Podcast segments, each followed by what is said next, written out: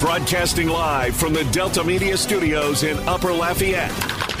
Two hours of sports talk like none other. Footnotes with your host, Kevin Foote.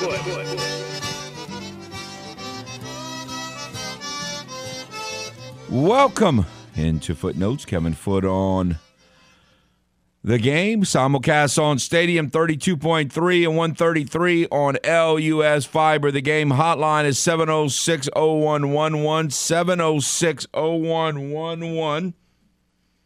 If you would like to get in, lots to talk about. Um, uh, you know, the things keep happening in the NBA, and mo- depending on who you're a fan of, it, it's it's not good. Uh, you've got. I, I thought I heard a little bit of the last hour on the way in, and it, I, I I think that I don't know. Are we still calling him rugby on this station? I don't know. I think rugby is um, a little too optimistic. And look, I was optimistic when we started doing Nick on our weekly Friday Pelicans report, but um, I don't know. Last night, oof, Wait, you thought I did sound optimistic? I thought you sounded more optimistic than I thought. I set a record highest ever concern level I've ever get. Now there's only been two, but I was uh, pretty. No, I, I, I didn't think that was optimistic for me. I, I thought you know. were pretty optimistic. I mean, I'm look. I'm never. It's just not kind of. I you know me, or you're getting to know me from an analytical perspective. I'm never gonna scream the sky's falling until it's falling. But no, I'm not very op. I'm, I mean, I think it's getting pretty dire here. I mean, it's and it's Last night was just not good. I mean, it's just a game you have to win. When you're playing a mediocre to bad team at home, Yeah, and you You talk gotta about win. you talk about a good team. That's a game that a good team doesn't lose. you Yeah, know? you when you needed you it, and then we had these. Oh man, don't get me started. We had this sense of urgency thing come out that the Pelicans talked about. They felt a sense of urgency. They were ready to go. It sounds just like the f- Dennis Allen stuff. yeah, that, that that was that's just and they they talk about sense of urgency, and then they come out and lose to the Orlando Magic on their home floor. Yeah, that that was that was really bad. And then since yesterday, um, the Lakers got the bad news about LeBron. So man, if I'm the Portland Trailblazers, I'm feeling pretty good right now. The Pelicans are falling apart, and the Lakers now have LeBron out for weeks. They're claiming. Who knows how well, long that's going to be? I think the real winner is actually Utah. I think Utah is the team that's going to be able to win enough games to stay in, whereas, you know, they looked like they were going to be the most likely candidate to fall out for a team like the Lakers or a team like Portland. I think Utah now sits there and goes, well, New Orleans isn't doing much. The Lakers are going to be in trouble for a couple of weeks, most likely. And Portland, while they're playing better right now, I don't know if it's sustainable. So Utah's probably sitting there going, man, we traded away everything, got all these assets and draft picks back, and we still going to make the play in tournament. It's it's very possible. No, they. Meanwhile, you got teams like the Bucks, who people rarely talk about, and they're just. I mean, obviously the Knicks had a great win last night, uh, and they're on fire, but um, the Bucks just win every game. They just keep winning and winning, and I, think it's um, I think it's cool. I got I, I've never had any issues rooting for the Bucks, so I kind of I kind of it wouldn't bother me at all if they won it all. In fact, of all the teams that are theoretically, other than the whole uh, the whole Denver Nuggets negative, you know, elitist stuff that we've talked about, it would you know I wouldn't have any problems if the Denver Nuggets won it all, but you know I, I would love if the Nuggets played the Bucks in the finals. Yeah, well, you know, and the funny thing is like which I never, you know what was crazy to me is a few years ago when Phoenix played Milwaukee in the finals and everyone freaked out like this is this terrible thing because there's no big mark. I don't know why the NBA more than anything. I mean, it happens in baseball too, not as much. And in football it really doesn't happen nearly as much. Is this like market elitist stuff, kind of what you're talking about, where people were like, "This is terrible that the Bucks is playing the Sun," and then I thought it was a great series. Like I really, I mean, you know, it was back and forth. It ended up being four two. You didn't get a game seven, but I thought it was a great, entertaining series that I was interested in. So yeah, no, it'd be funny to see Denver, and and that's. But then again, that's the kind of thing that- Americans are told what to think in the sports world, and Yeah, they well. believe what people tell them to believe. yeah. Well, That- it's our that- job just- to yeah. to tell them the other Uh, side. yeah, I constantly try to say the other side.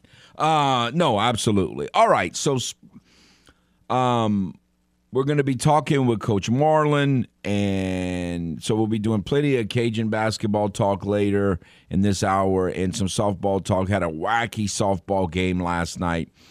You know, I guess it kind of depends on what you're looking for. If you were looking for the game to be as quick as it could be, then it didn't work out that way. The story for me writing the game story for the Advocate turned out much better the way it turned out because it made the storyline juicier.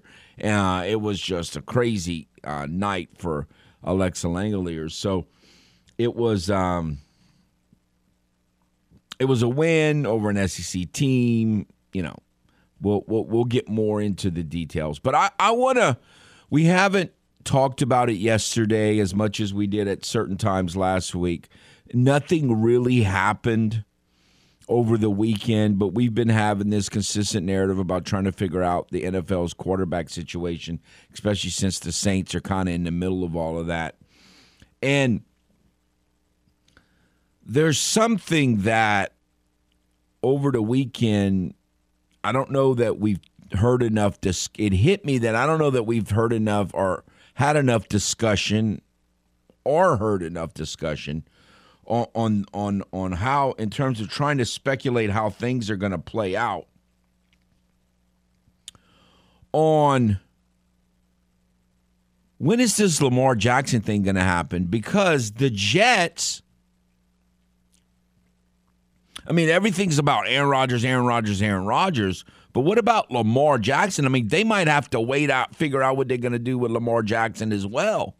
Like they, I don't know that they can. They're just, you know, it seems like they. That's two situations they're going to have to either do or find out that they're not going to do before they do a Derek Carr scenario. Yeah, well, that's where, you know, I think I guess a lot of this is getting held up by the beginning of free agency, but we did again. We expected a couple of dominoes to fall beforehand because of Derek Carr's ability to sign before if he wanted to, and then trades, of course, you know, are not necessarily tied to that free agent. Now, I guess sometimes it has to do with the money and different things that can't get settled until after that point, but. I, I, I expected something to have happened at this point. It's the first domino to have fallen by now, and it hasn't. So I kind of get the sense this is the calm before the storm. We could have some action heating up soon here, whether some of these guys get traded or not. But the Lamar Jackson one to me doesn't make sense I, I don't know. It gets weird too because Lamar Jackson doesn't have an agent. He he you know negotiates on behalf of himself, and from everything I've heard about what that does, that makes it really difficult because you know agents have the ability to take the personal side of things out a little bit Right. and make it more about business. And so now I wonder if this has gotten personal on, on one side or the other, where this is like, you know, I mean, it makes the most sense for him to return, does it not? I mean, what would it? It wouldn't be in the Raven. The Ravens saw how much they struggled with Huntley. Yeah, they almost beat the Bengals in a playoff game, but they they limped towards the playoffs, and they that offense was clearly not as dynamic. I- I- to me, it makes sense for him to come back, and for Lamar Jackson's perspective, I get he wants the guaranteed money, but he's kind of asking for an unprecedented deal, and Well, it, it depends if you believe the report that came out over the weekend that supposedly he reached out to um, Stephen A. Smith and said that that's not true. Right. Well, that's the other thing too. I I've seen him deny almost everything that's come out. So I don't know. Maybe maybe they get it done. But to me, I I was you know, and we we were talking about the Falcons thing for a while, but I never thought it made sense for him to go elsewhere. Aaron Rodgers, I you know, it makes sense for him to go elsewhere. Derek Carr, it obviously made sense for the Raiders and him to part way. Every other kind of you know big domino would make sense for me. Lamar Jackson and the Ravens seem like they're made like they're both of their best options would be to be reunited with each other. Yet one side or the other isn't budging here, at least for now, and we're kind of now we're starting to heat up the rumors again. I wonder But if what's that's the just, realistic timetable on that? Like, I don't. I mean, well, when free agency happens and these other dominoes start falling, they're going to have to make a decision, obviously. So I think that's again. I, I still think everything kind of hinges on the first guy to go will change. Will will set everything in motion. I think the first domino that falls. Now, if it's Derek Carr before free agency, well, then maybe some things have to wait till that opens up. That period opens up, but I think once one falls, I think another one will will fall right after. So I feel a little better. Like most Saints fans feel real good about the Derek Carr situation he was visiting. But again, a lot of that is just fool's gold because you're hearing the positive. Oh, he had a great visit and he stayed there for X number of hours and all that kind of stuff. You know, um, and then, you know, Sean Payton spent all day with Arizona and it didn't end up meaning anything. So, but I, I feel a little better, you know, because I, I don't know that the, I think the Jets have got a lot of things to check before they do before they would uh, you know pull the trigger on Derek Carr, and that's assuming Derek Carr pulls the trigger on going to New York. Period. So I don't know that that um there is, there has been no real news other than if this Stephen A. Smith report is accurate, that he really isn't demanding a fully guaranteed contract like so many of the reports claim that he's um he's managing. I I, I don't I don't know. All right, let's go to the to the game hotline. Hello. Well, good morning, Kevin. Good morning, sir. Hey, Kevin. Well, we see how all these things evolve. Think back to a, a month ago when we were talking and everybody was talking, man, would you would you give Derek Carr twenty five million?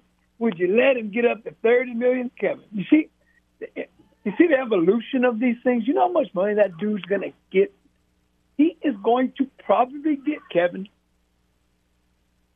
forty million dollars. Do you know what position this guy is in? I mean, he's in the catbird seat. He doesn't have to do anything.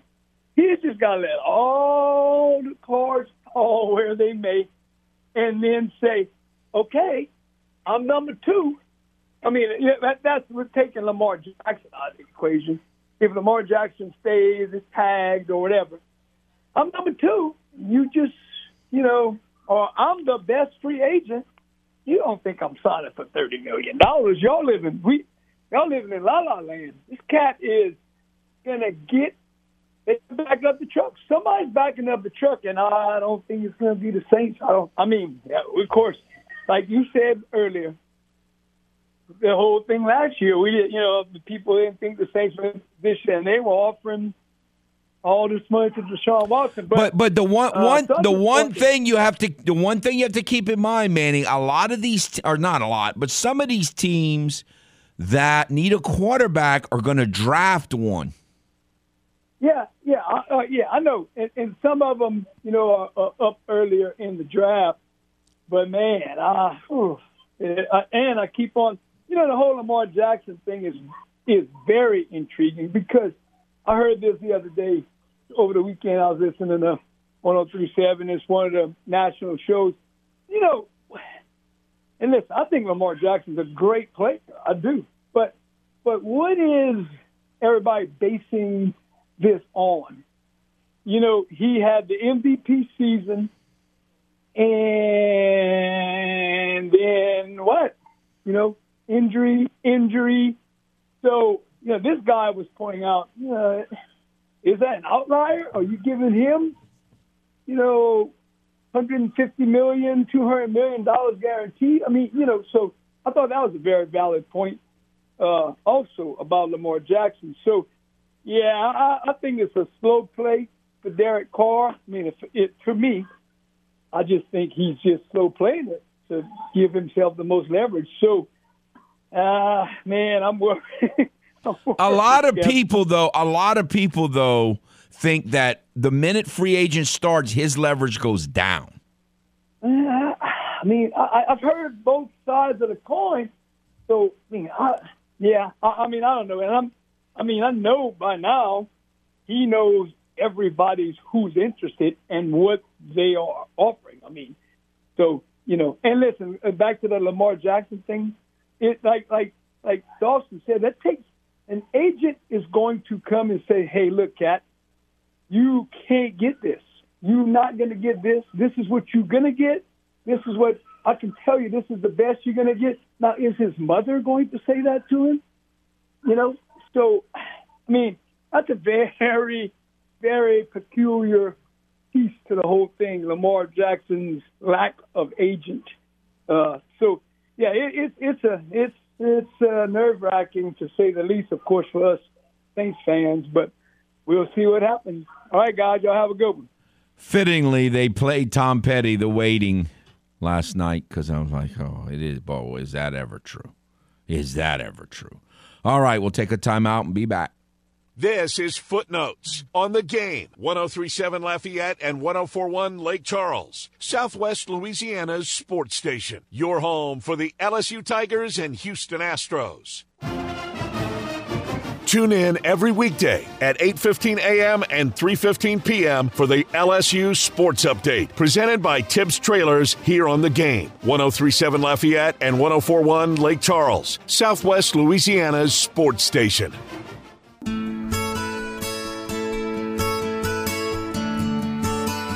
Welcome back to Footnotes. Kevin Foote on the game. The game hotline is 706 0111. 706 0111. If you would like to get in, uh, Cajun baseball tonight at McNeese, 6 o'clock. Usually a good game. Would, would not be surprised at all if that's not a good game as it normally is. LSU tonight is playing at Texas. Kind of. Texas is one of the few teams that kind of owns LSU baseball. Uh, you know, they, I don't even know how long that list is, but it's not a very long list. And uh, Texas has always kind of had LSU's number in baseball. They've beaten them recently. They, uh, you know, a lot of that goes back to the '70s and stuff. But, but I mean, they've they've dominated the overall, the all-time series, and they've beaten them recently. But LSU is obviously on top of the baseball world right now, and LSU and Texas kind of struggling early on. They're three and four. They never really hit the ball. I guess at times they've had good hitting teams. It seemed like they're always an old school National League team, Texas. Like they, they don't they don't hit the ball a lot and or hit for a lot of power and normally pitch really well. Um, you know, they've lost to some good teams like Vanderbilt and, and such. So it's not like they, they've got bad losses, but they're not off to a good start record wise. But again, they they've kind of they kind of always seem to do pretty well when they play LSU. So that'll that'll be an interesting game. Um, that's a what they're doing. The kind of the wraparound thing is a, is a big trend in softball. The Cajuns did it uh, at Central Florida last week, and they did another version of that with Ole Miss. With Ole Miss doing doing it last night, leaving one tournament, going to another. So kind of interesting that it's in the baseball world. So that that'll be an interesting matchup just to see if Texas continues to play well, or are they really going to have a rough year for that program? Off to kind of a mediocre start. We'll see how that plays out. All right, let's go to the game hotline. Hello. Hello, Kevin. Howdy, sir. Yeah, I don't understand all this talk about Saints quarterback. Jameis Winston is still under contract, and um, I, I wouldn't have any problem with him going in as your starter and Taysom Hill's the backup, and and then when you could take that forty million you were going to spend on Derek Carr, and um, use it for free agencies.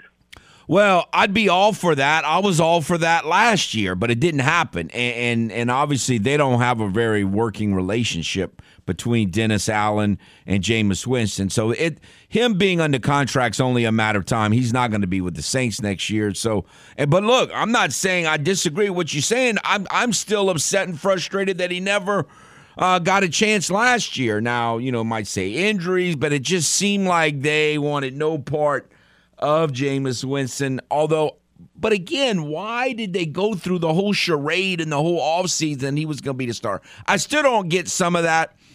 Uh, I think Dennis Allen panicked early on because they were turning over the ball at the high the, at an alarming rate, and in his mind, putting Jameis as the star, an injured Jameis Winston as a starter was not the cure to, to avoiding turnovers, I guess. So uh, he went a different route. But no, I, I think Jameis is done in New Orleans now.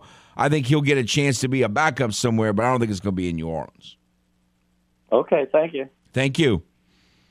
No, um, again, I wouldn't be against it. I, I I was all for Jameis, and I I wanted no. I still don't want any part of crawfish, but I kind of get what they did last year, except for the fact that I, we will always now look. If Jameis goes on and never does anything with any other team, and his career is basically over, then we, there it'll be really easy in our minds th- those of us who wanted Jameis to to see what he could do, um, it'll be really easy to say, well, he just whatever. He's he's beat up. He's just he was done.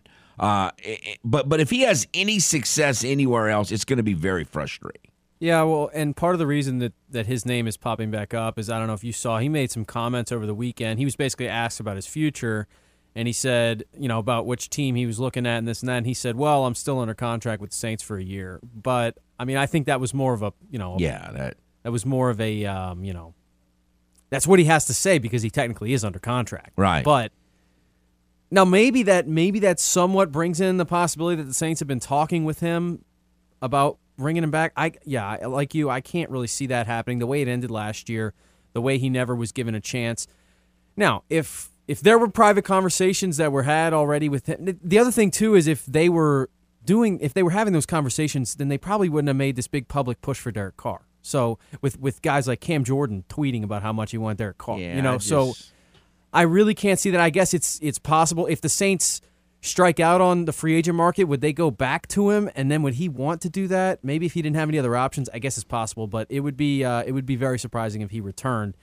It, it it seems like it seems like the Saints options are even more limited than I than you originally. Now Carson Wentz got thrown out there today. That's that's another one too. Like that's I mean, you talk about a guy now who hasn't been healthy or played well in the last 3 4 years of his career. So, no. Yeah, I would agree with that. That's a no for me, but that's a name that's going to get floated and that's, you know, another kind of um, QB to throw into the the big pit of quarterback despair that's going to be available in the free agent market behind the first few guys that go. So, You know, and there are a lot of people out there that just, you know, Jameis Winston's terrible. He's always going to be, and maybe he will. Maybe, maybe he's the the one thing about Jameis is, and we commented last year, he he's he's not even thirty yet, and he walks like an old man. Like he walks like he's forty five years old.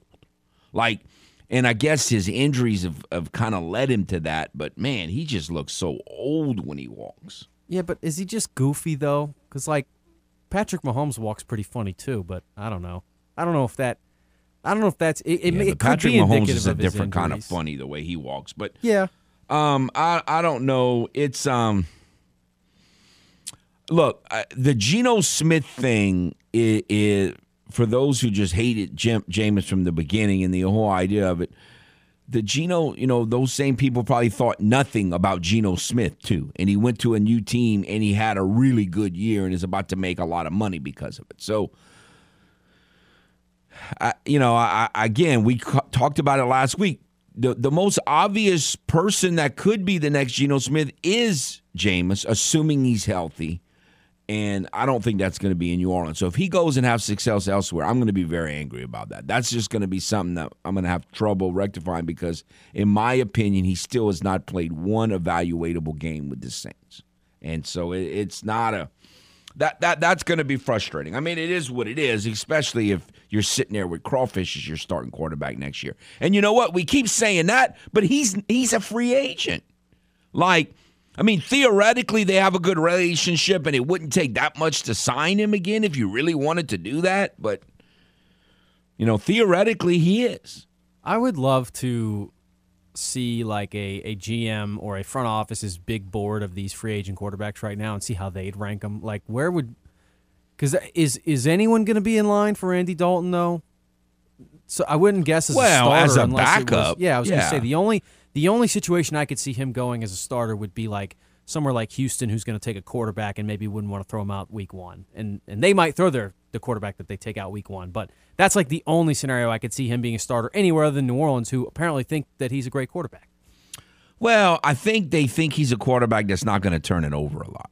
Yeah, no, and I get that they're right about some of their opinions on him, and it made sense to bring him in when they did, but I think it would be a pretty big failure of, of the front office to go into the next season with him as their starter. And I think they probably would agree with that. Like they there's a situation where they do it, but they probably be their you know, it wouldn't be their first option. They'd probably be pretty disappointed that it led to that. again, I, I, I will remind all of us for many different reasons. They made a huge push to get Deshaun Watson.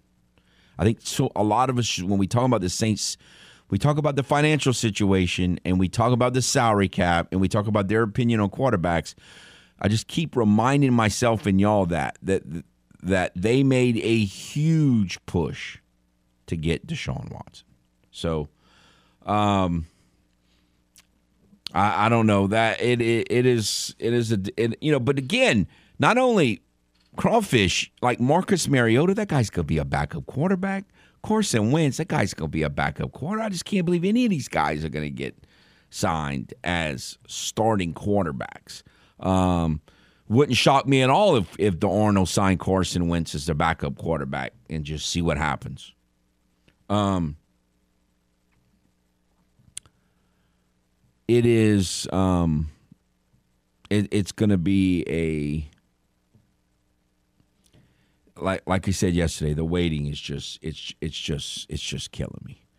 But we don't have much options right now. Let's take a timeout. We'll be back. This is Footnotes on the game. 1037 Lafayette and 1041 Lake Charles, Southwest Louisiana's sports station. Your home for the LSU Tigers and Houston Astros. Go subscribe to the game's YouTube channel at The Game Louisiana. That way you can check out the latest original videos and more shenanigans from the game. 1037 Lafayette and 1041 Lake Charles, Southwest Louisiana's sports station.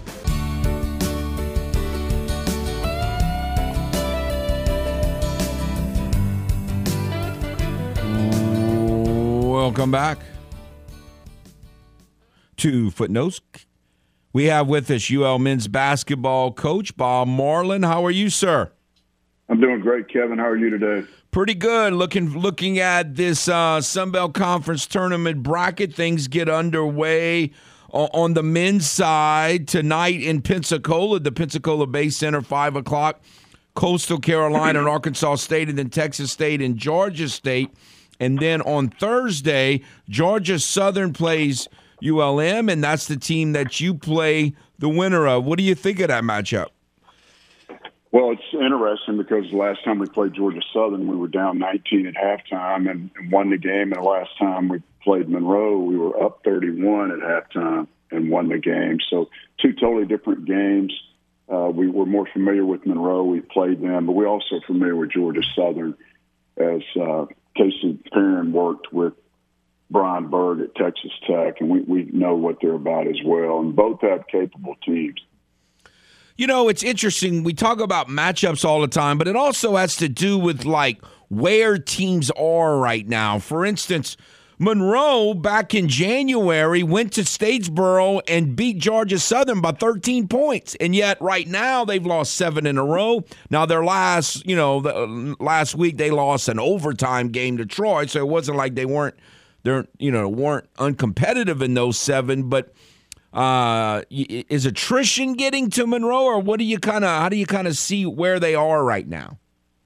Well, they're certainly capable, Kevin. You said they went and beat Georgia Southern. They made a ton of shots, uh, and from three, and then they went to Marshall and Blackman, an all-conference player, got 35.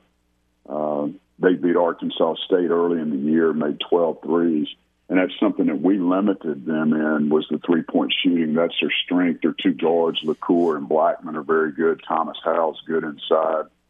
Uh, but they they've got a good group, and and uh, we'll have to be play, ready to play either team. All right, the Cajuns will play the winner of that that game on Saturday at seven thirty. Has it ever made a difference to you in all the years you've done this, whether you played like the early in the day or late in the day, or is that just all of that just totally irrelevant? No, I think I think you have to go with the schedule. You can't control that. Uh, you like to play earlier in the day sometimes, you know, but we, we're going to be the night game every night. At least we'll be consistent, Kevin, in our approach, and that's very important to our success. All right. So last Friday night was, um, you know, just a, you know the Marshall game. A lot of people are going to remember. It was a fun night, and you played tremendous. And and uh, this past Friday you know, it was on national TV. It meant a lot to the team, and and you were still going into the day playing for a conference championship, and, and played tremendous. I, I don't. Obviously, we all know what he did at the free throw line, but but the the offensive performance that Jordan Brown put on that was that was pretty special. what he did that night. No, going against the defensive player of the year in Kevin Samuel, he gets goes 13 or 15 and uh, had had a great basketball game. Didn't shoot the three or the free throws as well, like you said, but he's had games where he's been nine for 10, nine for 11. So he'll get that corrected and take that to the conference tournament. So, is there the the only thing that I mean, you know, if I if someone was going to ask me like, what are your concerns going in? I mean, you're always concerned, like you said, the other team's going to come out and Georgia Southern wasn't even a considered like an elite three point shooting team, but in the first half in the Cajun Dome, they looked like an elite three point shooting team. So you never know when a team's just going to start bombing threes and and and just have a great shooting night. But but the only other thing about your team right now is maybe like uh, there were times during the year where I thought the scoring was a little maybe a little more consistent than it is right now. Are you concerned at all about that, or, or are you not worried about scoring distribution? No, we're not worried about scoring distribution. We've got guys that Jordan Brown scored the ball all year. Greg Williams had a uh, uncharacteristic game shooting the ball Friday night against South Alabama, but really contributed and helped us win that game. And we're not worried about the the, the points necessarily, Kevin. We have shot the ball all well all year. I think we're in the top 30 in four offensive categories in the country, including field goal percentage. And our three point percentage was up to number two two weeks ago in the country. So uh, we we can spread it around, and different guys can score it. We're, we're looking forward to going and playing. You know, I guess you could argue at times the defense has been up and down, but it seems like when y'all have what y'all would consider like a big game, the defense has showed up in most of those games. Not all of them, but most. Like I thought y'all played defense really, really good the other night, and and in that Marshall game we talked about, South the Southern Miss game perhaps. But uh, where do you feel like y'all are defensively right now? We're in a good place. We're getting better, and I thought I agree with you, Kevin. I think we played really good defense in the first half of almost all of our games. Second half, I don't know if for whatever reason we hit a lull, but I thought we corrected that against South Alabama the other night. Had a very strong defensive game. We didn't make a lot of three point shots, but we eliminated those guys from making three point shots, and they'd come in having won eight of nine games, so they were they were red hot you know, at different times, you know, conference tournaments stay in the same spot and other times over the years, you know, you, you play at different sites and all. But the fact that y'all had success there last year, making the finals uh, as an eight seed, and then now going back to that same familiar building where you had some good experiences, and uh, does that kind of give you a comfort level and a confidence that could help this weekend? Yeah, no doubt about it. Uh, the, the comfortable part is very important. And the tournament, this will be the third year it's been in Pensacola. The first year we get beat by Georgia State in the semis. Last year we get beat by Georgia State in the championship game. So the natural progression is to go finish the job, and that's what our guys have committed to do all year. You know, obviously, you know, we, we, we, we critique brackets and say this is a good bracket and that's a bad bracket, and it's all based on, like you always remind us, on matchups. Obviously, you know, all your focus right now is on whoever wins the Georgia Southern ULM game. But you're in a bracket with a three seed in Marshall who's very dangerous. And, you know, I know a lot of people around these parts may disagree, but they got the um, Conference Player of the Year announced yesterday. And then you got an Old Dominion team that you played way back around the New Year's time, and they they can defend and they just beat Marshall, so they're they're a pretty dangerous number two seed, I would think as well. I mean, six seed as well.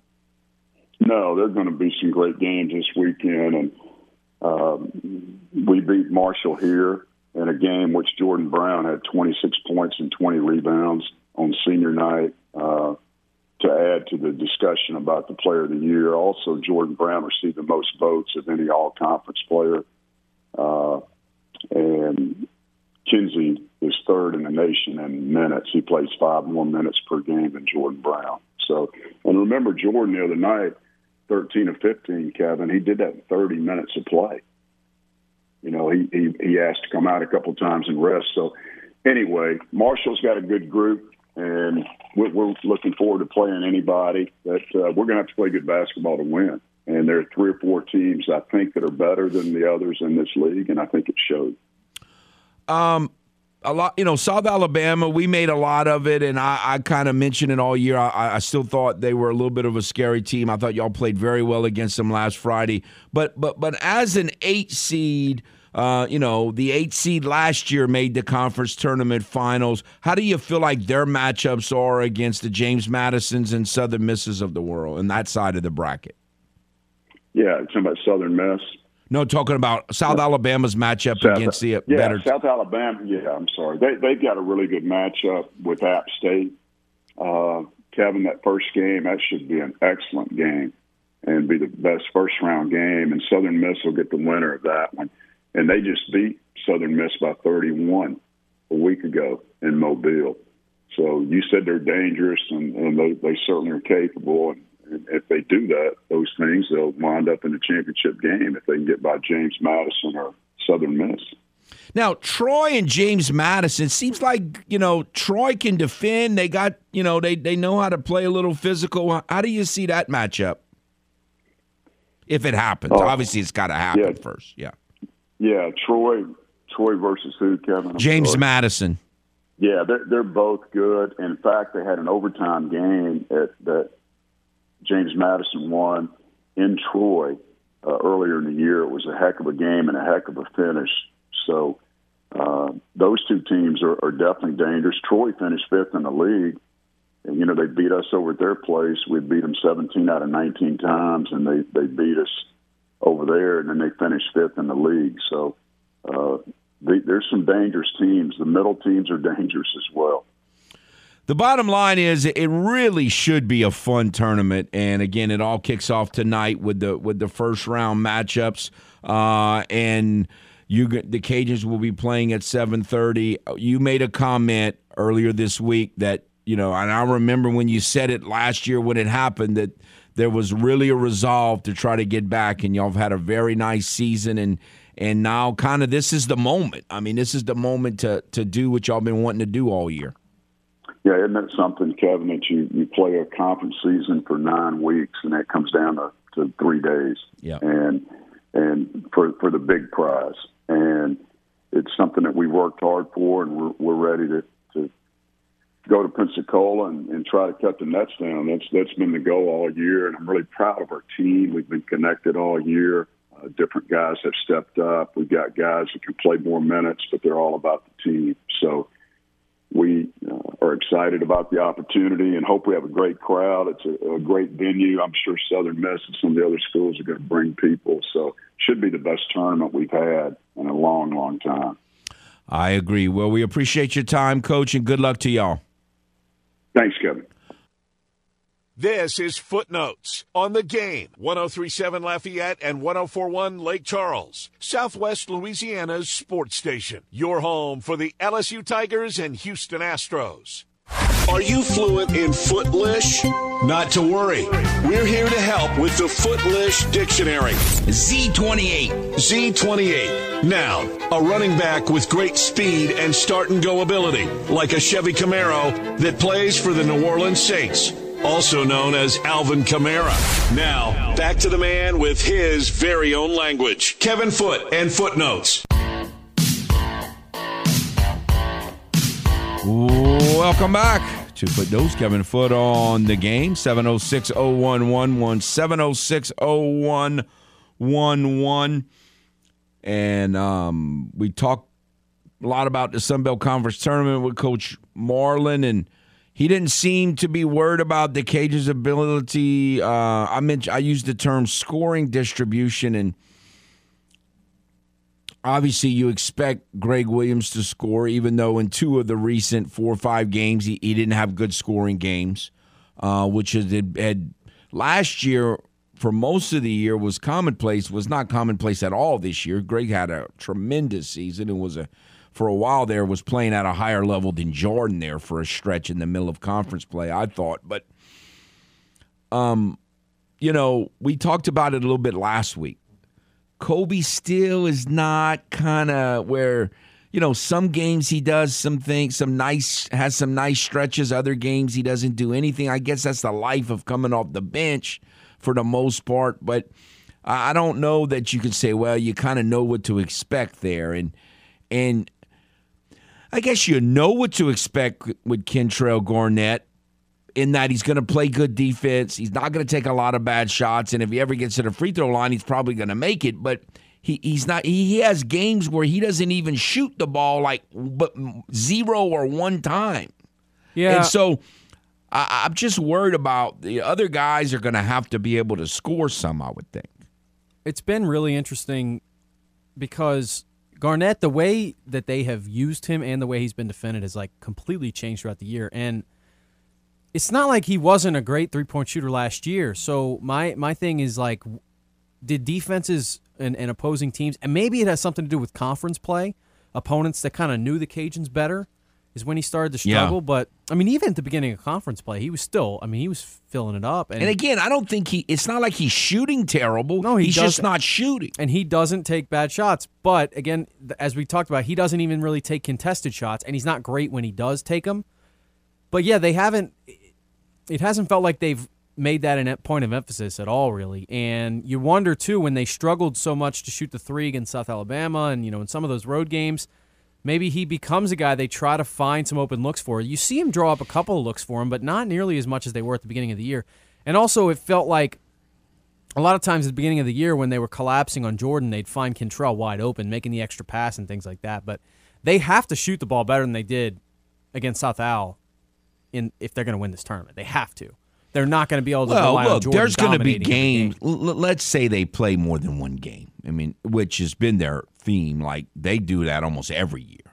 You know, now they rarely win more than one, but since Coach Marlin's been there, I'd have to go back and look it up. But there's not more than like one or to- one, one or two times that they haven't won at least one game. I think it's only once. It was the South Alabama game that he referenced the other day. Cedric Russell missed a three at the buzzer. I think it's the only time they didn't win a game in the tournament. So, um, so they normally, but if they make any kind of a run in this tournament, there's probably going to be a game where they shoot it really well, and a game or two where they don't shoot it really well, and they have to win with either defense or free throw shooting or or whatever. So, um, no, that you know the other thing that's an interesting for me while we're talking Cajun basketball is the whole point guard scenario and like if you listen and if you listen and try to read beh between the lines at all, it seems like Michael Thomas has a you know confidence issue. Like being confident is a big thing, or whether he plays well or not. And uh, he played with some confidence the other night, and he played a long time in the second half. But Themus in such a when this when the when the cages are going really well, it seemed like Themus is a big part of it, and so it'll be interesting to see how those minutes are distributed. Yeah, we, we kind of talked about this because we were both at the game the other night. Like, I don't know if I've ever seen a team have, like, so obviously the starting point guard all year long. I mean, Themus Fulks has played every meaningful minute almost of the entire season.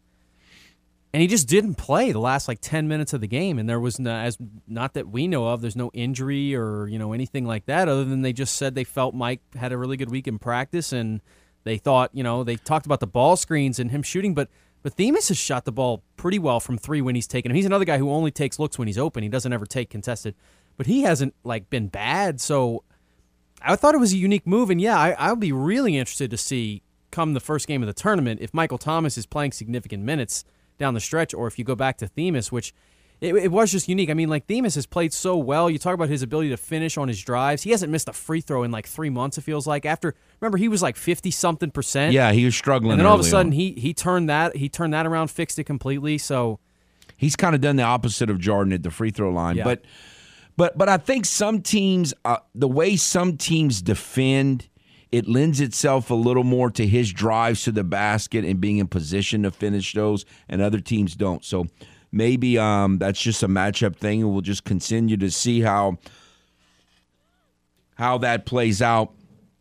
It's kind of weird though because you know we're talking about them going into the but you don't really know. Now we all, most of us, think they're going to play Georgia Southern, just because Monroe seems to really be fading, and you know they've lost seven in a row. But again, two game last week they lost in overtime to Troy, so it's not like they're not capable of playing well in the game. So it'll be interesting. One hour down, another hour to follow. Stay tuned. Broadcasting live from the Delta Media Studios in Upper Lafayette. Two hours of sports talk like none other. Footnotes with your host, Kevin Foote. Welcome into Footnotes. Kevin Foote on the game. Simulcast on Stadium 32.3, 133 on LUS Fiber. The game hotline is 337 706 0111. 706 0111. We've talked NBA awful loss last night for the Pelicans. Uh, you know, Le- mention at least the LeBron situation and the impact that could have on the Western Conference moving forward. We've talked Sunbelt Conference basketball, interviewed Coach Marlin, and, um, you know, I, I think Dawson and I kind of both agree that the Cajuns are on the best side, although I don't know how the Cajuns would match up with Old Dominion if they end up playing Old Dominion uh, down the road. But and I don't love the matchup with Georgia Southern, other than the if if they beat uh, ULM, but other than the fact that the game's not at the Cajun Dome because for whatever reason they just played tremendous. Uh, won three of the last four, and the and the one they lost was last month, and they led by 19 at the half, like we referred to earlier. So, you know, again, no, it, you can maybe get what you would cons- consider a favorable matchup for one round. It's hard to win two or three games in a conference tournament, and you're not going to play a game that you very easily could lose. And certainly that's going to be the case. You know, the other thing that we can't get fooled with is the the Marshall game. Can I get fooled by the Marshall game? Look, I agree. when you play Troy at home, you threw him a curveball and that Jordan didn't play. And I, I while while not playing with your best player seems like a disadvantage, it seemed to kind of work in that game. And and and they hand they jumped all over Troy and but then when they went and played Troy in Alabama, it was a totally different story. So you know, I think I might have gotten a little fooled by that in terms of my overall impression of Troy. And Marshall did not shoot. The, Marshall, I think the Cajuns played well that night, but Marshall missed a lot of very easy shots in that game. Like a lot of very easy shots. And so, because you beat Marshall and handled them, does not mean you would handle them again if you played them. So, I think some of us are a little fooled by that Marshall game. Yeah, I've seen I've seen that sentiment from Cajun fans too that they that they feel great about the Marshall matchup, and I, I I've been kind of the opposite. I would rather play Southern Miss than Marshall in this tournament. I really would. I think Marshall again. I keep going back to it. Andrew Taylor had seven points, and I and I know a lot of Cajun fans probably don't watch the rest of the conference, and I understand that. But like Andrew Taylor is a 20 point a game scorer, and he's not even the best scorer on his own team. Taevion Kinsey is. He's the second option. He's 20 a game, and yeah, the Cajuns shut him down. Like that's credit to them. But again, he's not going to shoot that poorly again. So if you played that team again, which you know it's not likely that it's going to be fully chalk, but if it's chalk on this side, that'll be what it is. I don't love the Cajuns. You know, I, I wouldn't say I don't like their chances to win the game because I think they're a good team, and but I, I think Marshall would be the favorite first of all if you want to look at it from a, you know, a, a, betting perspective. I think Marshall would probably be the favorite in that game. I think Marshall's probably the favorite to win the tournament in a lot of people's eyes, even though they're the three seed. I think another thing is seeding. Look, when and you'll see this in conference tournaments throughout, and of course when the NCAA tournament comes here, I think seeding matter. Like people who don't watch the conference the way that maybe I watch it, you see a number next to a team, and you kind of have. And I do it with other conferences, and it's hard to think about. You got to understand a lot of times the difference between one and four, the way it is in the Sun Belt, is like one game in conference play, maybe two at the most. So like Marshall may be the three seed, but in my opinion, they're still the most complete team, and they're still the best team in the league overall. And, and you don't think James Madison, you wouldn't put James Madison number one as the favorite to win the tournament. no, I wouldn't, just because I think they're a little bit too reliant on guard play, and I think guard play can come and go if you don't have a good shooting night. Um, now they don't necessarily rely on the three point shot specifically, but I think Marshall is the team that has the most variety in the way they score. Another thing is, look, the big man, number five, the big white man. I don't know how to pronounce his name, so I'm not going to. Um, he was terrible against UL. I mean, literally, they fouled him out, and he looked like a freshman who had no clue what was going on. He was, you know, a pretty good player the rest of the year as well. Like there were guys in that game that did not play well in a hostile environment. But think about it from the perspective: if you had only watched UL play Southern Miss on the road in Hattiesburg, you probably wouldn't feel great about them as a team either. And you know that's not really indicative of UL overall. So that's I just don't want the perception to get lost on Marshall um, because, in my opinion, they're the best team in the league. And I, I, agree with what you're saying. James Madison could have an argument there, but that's why, again, Southern Miss, I think, got the worst draw they could have gotten because South Alabama is playing well, and it's a team that just beat the, you know, the mess out of them a couple of weeks ago. And now I think Southern Miss will probably be pretty fired up for that game. Of course, it's the tournament; everyone's ready to go, and I, I, I would like their chances, but they got to go through them and potentially James Madison just to get to the championship game. It, they are the one seed, but they did not get the most favorable draw, in my opinion. No, I agree. Now, the other thing that's interesting is Old Dominion just beat Marshall.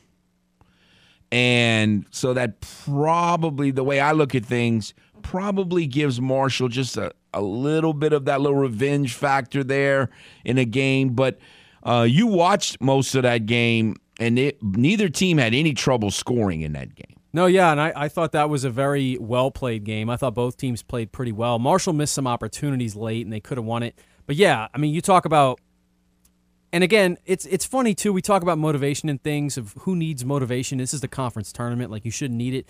But I think those things matter, and me and you are, are on the same page on that. I think different. I think Jordan Brown not winning Sunbelt Player of the Year yesterday might give the Cajuns a little extra fire, right?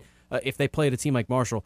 But Old Dominion not only beat Marshall the last game of the season, they took away the regular season title because the you know Marshall would have won the title if they'd have won that game, and, and yes. Marshall knew that going into the game, and Old Dominion still beat them. So I think Marshall would definitely be very fired up to play him again if that's the matchup.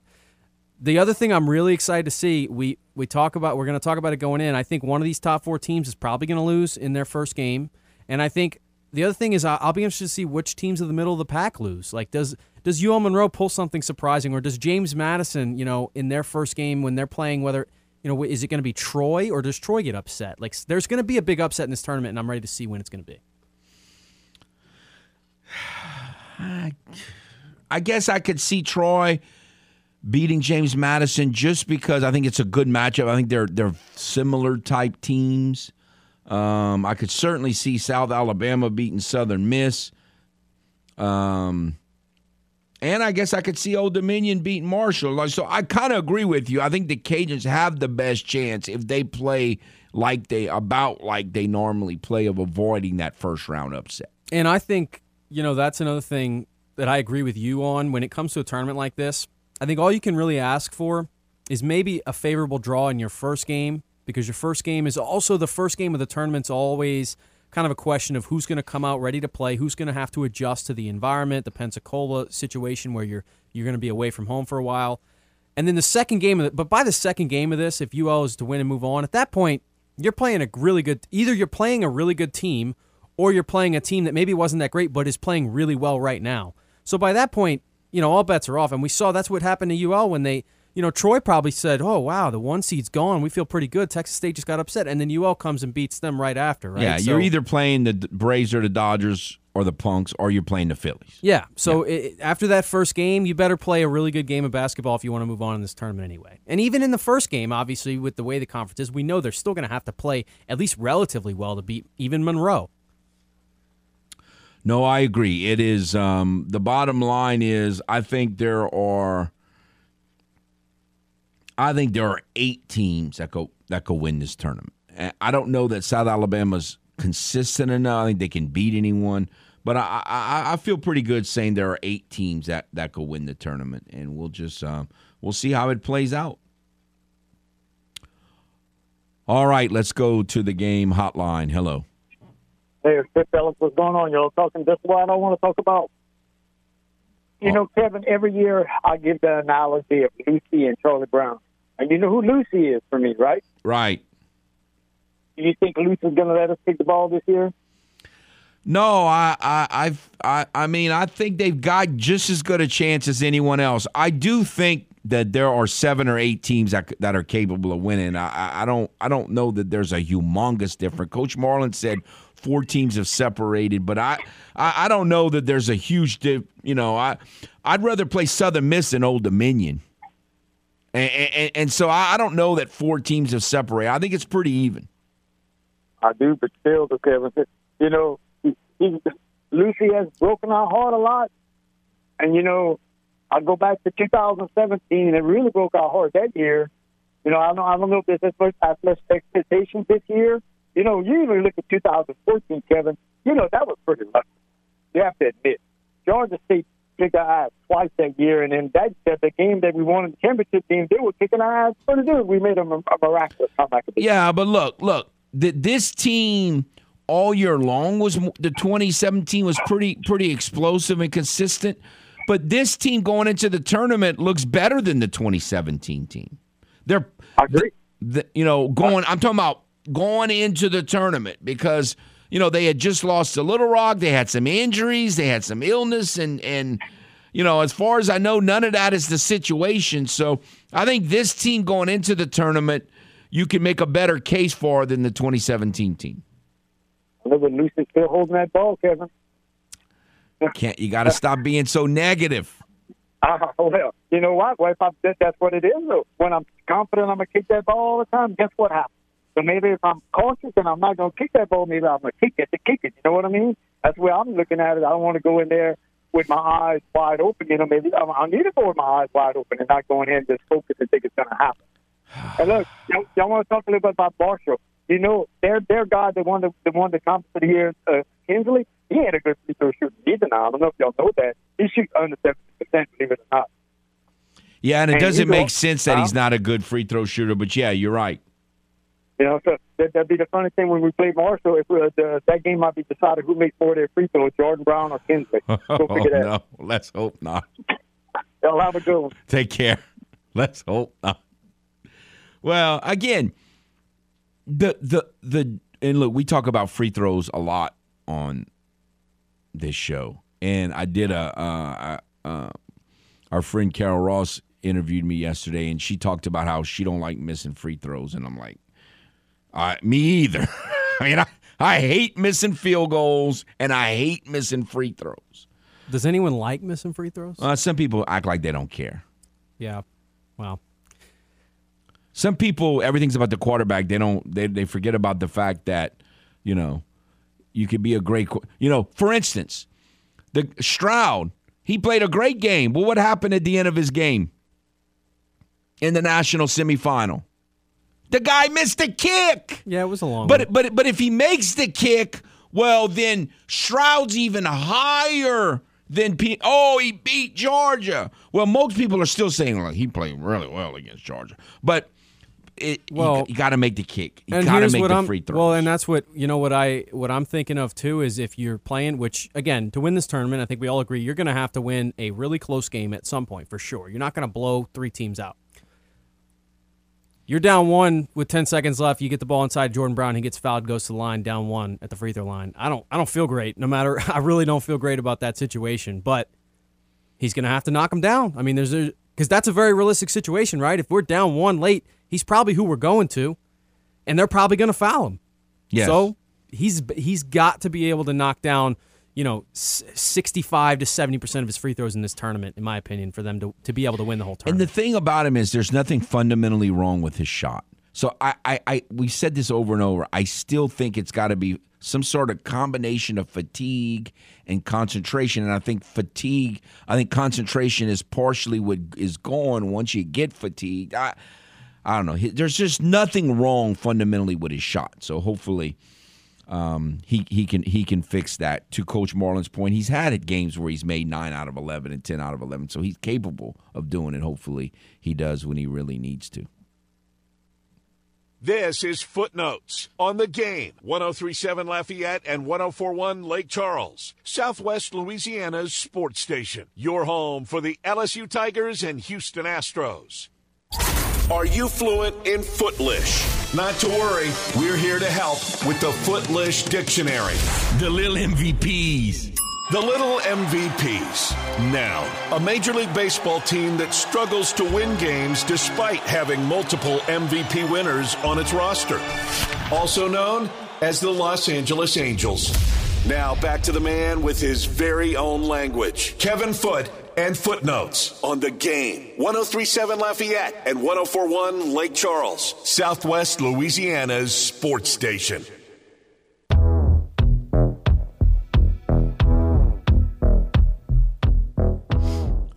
Welcome back to Footnotes. Kevin Foote on the game. We have with us our good friend, Mr. Bobby Nova. How are you, sir? I'm I'm good this morning. How are you? Well, we're um, you know, last night's game. Some tells me you weren't totally good through all eight innings of last night's softball game against Ole Miss. Well, I don't know what would make you think that. you know, there was some uh, there was some things to like about that game, and there were some things not to like. For instance, Megan Schorman, um, you know, she continues to, you know, pitch like an ace pitcher. I think she's done very well. And has she had a few outings that weren't great? Yeah, but for the most part, she's pitched very well. I thought she really should have had a complete game shutout victory last night. Um, and then obviously Alexa Langeliers did a great job of, of hitting. You know, she had a RBI single. She had well two RBI singles, although one of them would have been like a three run double in a normal if it wasn't an extra inning situation. And then a and then a home run. And then there was base running mistakes and throwing to the wrong base and you know that kind of thing. Yeah, you know, Megan is, you know, she's establishing herself as, you know, the kid that's going to probably lead this pitching staff, uh, you know, for the rest of the season. And she's such a competitor. And, um, you know, and then Sam Landry has, you know, looked pretty good. The, the last couple of times out has kind of, looks like she's kind of corrected those, uh, you know, early in the year she was having trouble throwing strikes and get behind early in the count and having trouble getting through the first inning. But, uh, the last couple of outings, she's looked a lot better, and uh, I think the the pitching staff uh, is going to be okay. And we just got to start hitting the ball a little bit better, you know, throughout the lineup. You know, it's a tricky situation because I think a lot of people are starting to develop the opinion that Alexa Langeliers is more of a second baseman than a shortstop. The problem is if Cecilia Vasquez doesn't start hitting, it's going to be harder to keep her in the lineup because you have girls like Kylie Griffin who are starting to get some at bats and they're hitting. So, it you know, the whole uh, trying to match up defense and offense uh, can get tricky here. Yeah, Kevin. You know, you know, sometimes it looks like he's going to go with an offensive lineup. Sometimes it looks like he'll go with the defensive lineup. When when Sissy when Sissy's in the game, she'll probably play short, and Alexa will go to second. And then when Kylie Griffin's at second, then Alexa, you know, when he chooses to go with an offensive lineup, uh, then Alexa will go to short. And you know, uh, she certainly had a little boo boo last night, but I mean, she played there all year last year, and um, I think she can handle it although I'm starting to believe what you just said, that she may just be a better second baseman. The other thing that is really impressive to me, and I, I don't I don't feel like Maddie Hayden is having a you know doing as good maybe as some of us expected offensively, but she is so. Although she had a big double last night that really led to the victory uh, uh, to left center, but she what as smooth as she looks at third, I mean, because she, she's so quick, like she's making plays on bunt plays to the right of the circle, you know, and, and and she gets there. She has really impressed me with how smooth she looks at third base. Yeah, she's uh, she's really becoming a lot more comfortable there, and you know, you can play Maddie in outfield, you can play her at third. There's a lot of different things Coach Glasgow can do with the lineup, and you know, you talk about Maddie offensively. You were in Baton Rouge on Saturday, and she had some tough luck at bats. She she had some at bats where she really squared up on some balls and just hit the ball line drives. You know, I remember one time she hit the ball uh, deep to center field against the wall, and the center fielder was able to make the play. And so she had some tough luck at bats over the weekend, and some of those line drives are going to start falling for Maddie, and she's going to be. You know, I really like her in the two hole and uh, I think she's going to be productive for the Cajuns offensively. You know, as the season goes goes forward. You know, I, I think Coach Glasgow's you know preseason message of defense first we got to focus on defense was was right on par and accurate and and you and you saw the importance of of what defense can do to you in a close game because look they did a lot of bad things uh, defensively that that pro- last year would have certainly cost them the game and probably should have cost them the game yesterday but the one thing now that did happen last night that I don't think has been nearly as big an issue this year is there were some base running mistakes and don't I mean you see all the games I, I don't but it, I, I don't I don't feel like base running has been nearly the topic of, of concern or an issue this year as a year ago. It was more, you know, last night was probably the, uh, it was more of an issue in the game last night probably than any other game this season. And I mean, Stormy's a, uh, you know, she's a veteran. She uh, she made a couple of mistakes on the bases last night that, you know, can really come back to hurt you in a in a run run ball game. You know, um, kind of killed a, a rally early in the game there, and so that's something that needs to be corrected. And uh, like you said, it hasn't been as much of an issue this season as it has in the past, and uh, that may have to do with uh, Coach Glasgow not being quite as aggressive as he's been in the past years in the running game. I agree. So, Maya Davis, uh, you know, the old cliche in, I guess you'd say baseball, but it applies to softball as well, is you can't steal first base. So, it's going to be very, you know, she's still um, a true freshman at the Division One level who missed what three weeks, you know, and so her, you know, that didn't help her progress, missing all that time with a hand injury. So, you know, we all can see that she can steal. The the the question is going to be about her is how often can she get on first base? Yeah, I think she's going to become more comfortable with the college game and start to realize, you know, in high school and in travel ball, it, every time she tapped the ball to the infield, she she was safe at first. And you know, and I'm not exaggerating. And then I think she's starting to understand and and see that, you know, uh, a one hopper to the shortstop, you're going to be out in the college game. I think the more she uh, become, you know, the more she understands that part of the game, the better she's going to be in her own base percentage is going to get better. And I mean, I think Maya Davis is the next first team All American for educating softball, and you know that's just my opinion. But she's really, really good.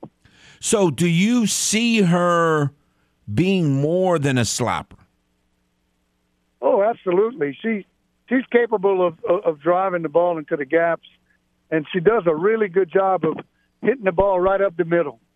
Uh, you know, I've seen that in a lot of scrimmages, and uh, you know, uh, she's she's capable of being, uh, I guess, what they call a power slapper, a kid that can hit the ball in the gaps and and get some doubles and some triples. And I think that's what we're going to see from Maya uh, as she continues to get more comfortable with the college game.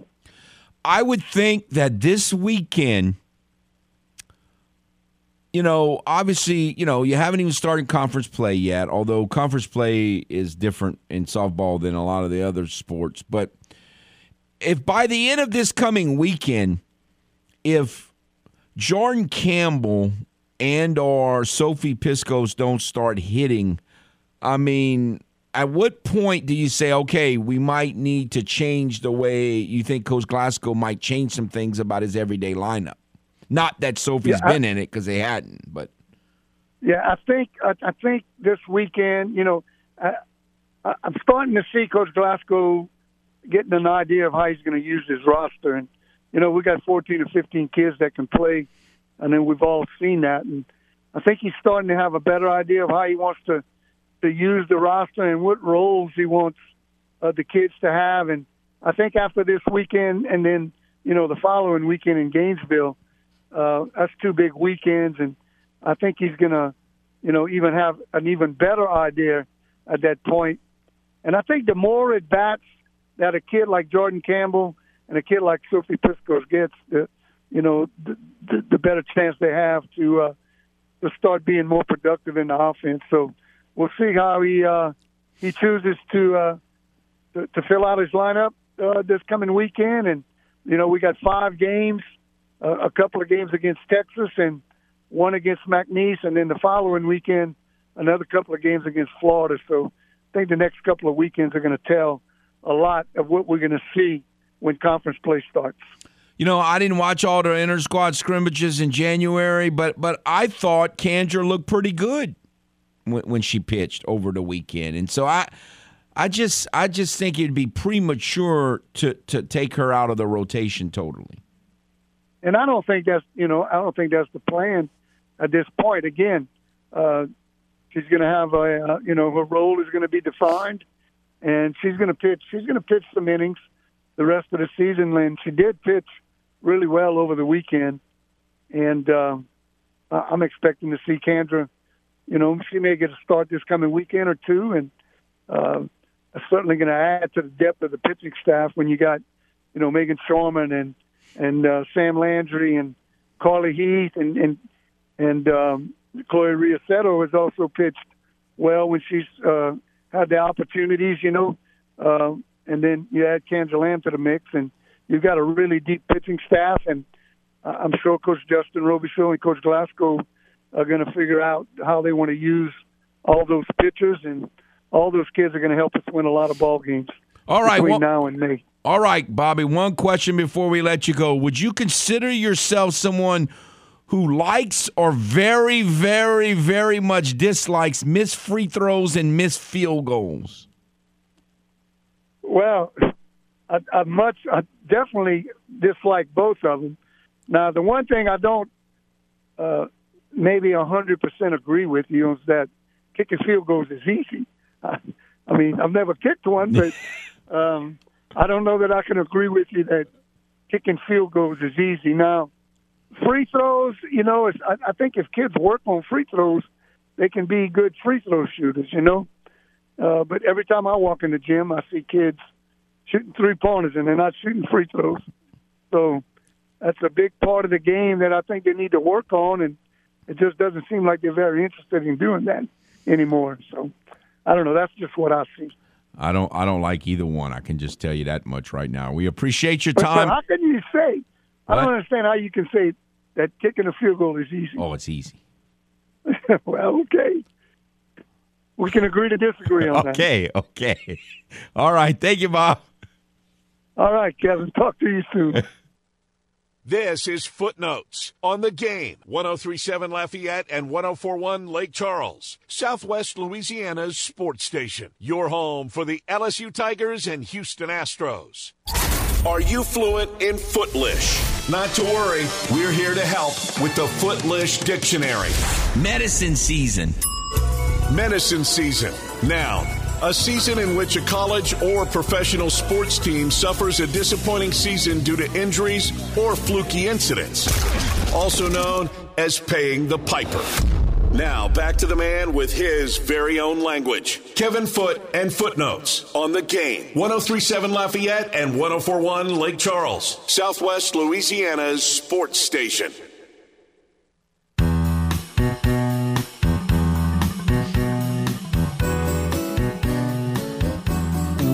Welcome back to Footnotes. Kevin Foote on the game. He once again the game hotline is 337 706 0111. 337 706 0111. If you would like to get in, talk about baseball, softball. Again, LSU, big baseball game tonight at Disch Falk against the Longhorns. We'll see what happens at that one. The Cajuns will be going over to Lake Charles to play McNeese. Normally a very interesting contest. We'll see if the Cajuns can keep hitting. We'll see a Brendan Moody who you know, has pitched very well both in relief and as a starter so far this season. Whether he can continue to take another huge steps to being, you know, maybe even that Friday night starter once Sun Belt Conference play begins. So lots on the line. We'll see. Um, we'll see. Um, you know what what what happens there. So lots to potentially discuss here. All right, let's go to the game hotline. Hello. Good morning, Mr. Foote. Good morning, sir. How are you? Terrible, but that's you know, you don't want to hear about it. I'm frustrated. I mean, if you have to spend 40 minutes trying to get into a radio show, that that's that seems like a little seems excessive to me. But that's okay. That's not why I called. All right. That does seem excessive to me. Anyway, uh, did I hear you previously say that LSU struggles with the University of Texas? Is, was that what you said? Uh, historically, they've had some issues with Texas, yeah, and they they've lost some games recently to them.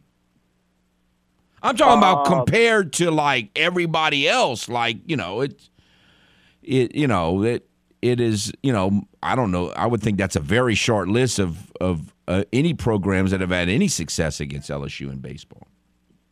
Well, I guess I would agree with you that historically, maybe LSU's record versus the University of Texas is not that good.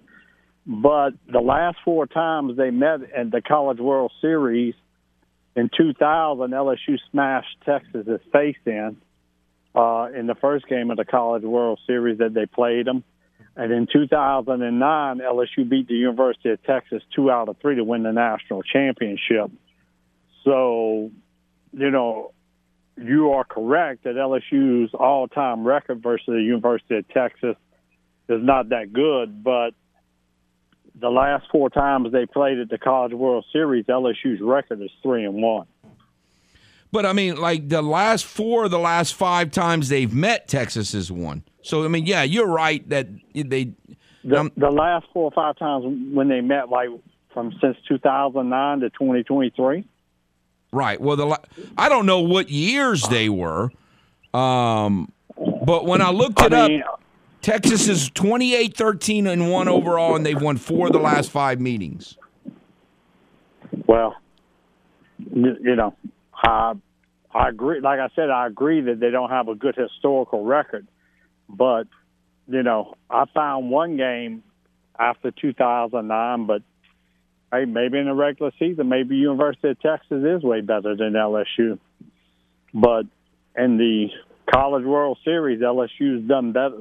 You know, has has seemed to have success versus the University of Texas. I got you. Okay. All right, Mr. Foote. All righty. Thank you. All right. All right. Bye bye. Um, no, again, that, you know, obviously, World Series, College World Series games are more important than regular season games. I'm just saying, um, there's not that many programs that LSU, you know, can say they've ever beaten LSU four out of the last five or anything like that. I, you know, they're just, a, it's just a, Texas has always been strange to me because most time, not every year, but most years that they're really good, it's it's about pitching. Like they they don't ever seem to have like this really dynamic offense or anything near what like LSU has this year, which is a a really dynamic offense. So we'll see how. Um, and you know, if you're playing someone early in the season, then if you're more of a pitching team, I think I, I, I you know, not every game because look, there we've had we've seen some LSU got twenty something hits Saturday, so obviously they're not struggling offensively, but a lot of times early in the year, uh, pitching is a little better than the hitting. Doesn't always work out that way, and I mean it's a million exceptions either way you go. I get that, but. Um, a team like Texas might win some games early on against someone because their pitching's better than the other team's hitting them. But once it heat, especially if the weather's kind of cold, but once you heat up, then it can become different. So, no, I just thought it was an interesting matchup.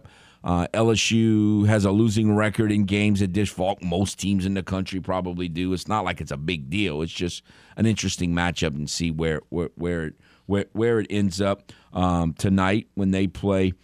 Um, in, in Austin, and again, the Cajuns play McNeese in Lake Charles. So the two teams we talk about most college baseball heading west, and we'll we'll see how, how of course LSU was already in Texas, we'll see how, how, that plays out. Something I want to make look, I'm not a big you know awards, and I I just I'm very anti awards, and I, I think most almost all awards it, it it's either silliness or very or bordering silliness. And one of the things that I don't the the trends we have, especially game awards, I mean those are the worst. But one of the things I don't like is like yesterday, the Sun Belt Conference named a defensive player of the year. Well, you know, the defensive player of the year is largely, at least in the Sun Belt Conference, and and and you know, have I studied all these leagues across the league country? No. But this idea that the default, it's almost like the default defensive player of the year is the team with the center who blocks a lot of shots. But I mean, I guess that could mean in, in a lot of cases that could be the quote unquote best defensive player. But how often is the best defensive player really the guy who's the center or the lady who's the center who's blocking a lot of shots? Like, I guess that could be. I mean, it's important to have a rim protector. I'm not arguing that. But to me, usually, the best defender is the person who can guard the shooting guard most of the, the other team's best scorer most of the time, or the small forward who's a dynamic scorer and who's is a better defender than just a seven footer who sits in the middle and blocks shots. You know, I, I don't. Shot blocking is important and rim protecting is important, but to me, more than not, the I, I just kind of roll my eyes when I see that when the when the defensive player of the year is the tall person who um, that blocks a lot of shots. Yeah, and I would agree with you. And the history of the award, as far as I can tell, the Sun Belt either either they haven't named one before this or Sports Reference just doesn't have it. But the first time in 2018-19, it was Jakeenan Gant, same situation. Then it was Ruot Monyyong from Little Rock, who was another big guy in the middle. Then it was Theo Akwuba from UL, another. Yeah, just- and then it was Norchad. Omier last year, same thing. Yeah. Like I, I think uh, Ma- Malik Wilson's freshman year, he could have been the defensive player of the year. He was outstanding defensive guard that year. But again, yeah, you're right. And then the only time it's going to go to a guard is if they average some ridiculous number of steals per game, because it's all about. It's just like box stat num, you know, box score numbers. You can't put it into a metric how good a defensive player is as a forward as easily as you can a guy who blocks shots. Yeah, I, I think like most awards, it's mostly silliness, and and and the other thing that and it's difficult because. Like I guess some people now you have the ability to watch a bunch of games, but for the first, you know, whatever until very recently, you pretty much watched who your team that you covered played. I mean, that's who you watch, and and even in now, and coaches are voting on a lot of these awards. So on on the in the in the on the teams where the coaches are voting, theoretically they know more. But even them, they largely do. What did that guy do against me? I mean, they they scout. And so they see other games, but usually it's the assistant coaches that are doing most of the scouting. And I don't know. I just think it's silly. But I think giving this Defensive Player of the Year award to centers by default is just another example of awards silliness to me. We'll take a timeout and be back. This is Footnotes on the game. 1037 Lafayette and 1041 Lake Charles, Southwest Louisiana's sports station. Your home for the LSU Tigers and Houston Astros. Do you ever wonder what kind of coach Foote would have been? When they hit it to you and you're in the major leagues, you catch the ball. That's the way that works. Yeah, he may be better suited for talking sports than coaching them. Back to footnotes on the game. 1037 Lafayette and 1041 Lake Charles, Southwest Louisiana's sports station.